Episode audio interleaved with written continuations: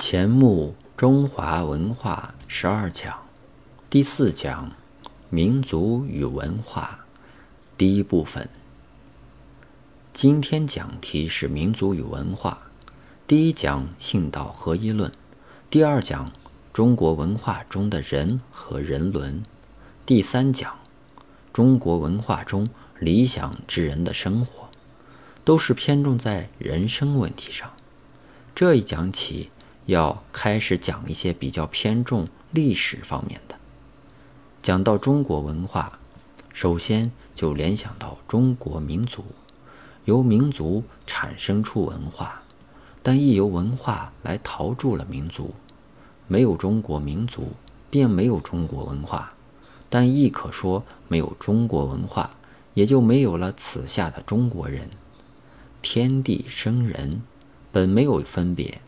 分别则在民族血统上，乃及文化上。今天是特地从民族方面来讲文化。中国民族如何形成？这似乎不是问题，而实是一大问题。中国广土众民，世界上没有哪一个民族拥有像中华民族那样众多的人口。中国占地之广，也非世界任何一个国家可及。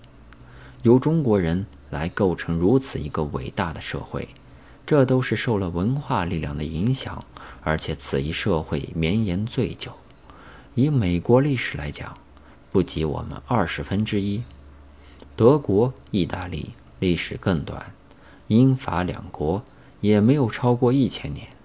所以，世界上民族最大、文化最久的只有中国。我们读西洋史。最易引起注意的是，他们很看重民族区分，如巴比伦、埃及、希腊，只环绕在地中海一角的小地面上，但民族相异，但而又永不相融合，尤其是在同一地。最先由一个民族居住，后来由另一个民族侵入，最后又由另一民族进来，记载得清清楚楚。既如现代欧洲地面也不算大，然而民族分歧也永不得相融合。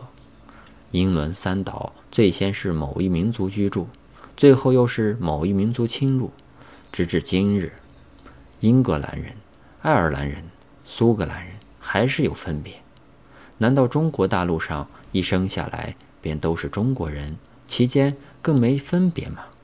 难道上古三皇五帝？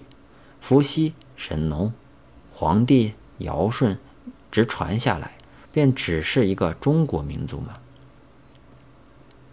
我们读了西洋史，回头来读中国史，只觉得中国史上很少讲到民族问题，使人不易看清楚中国民族究从哪里来，又如何般生长而形成。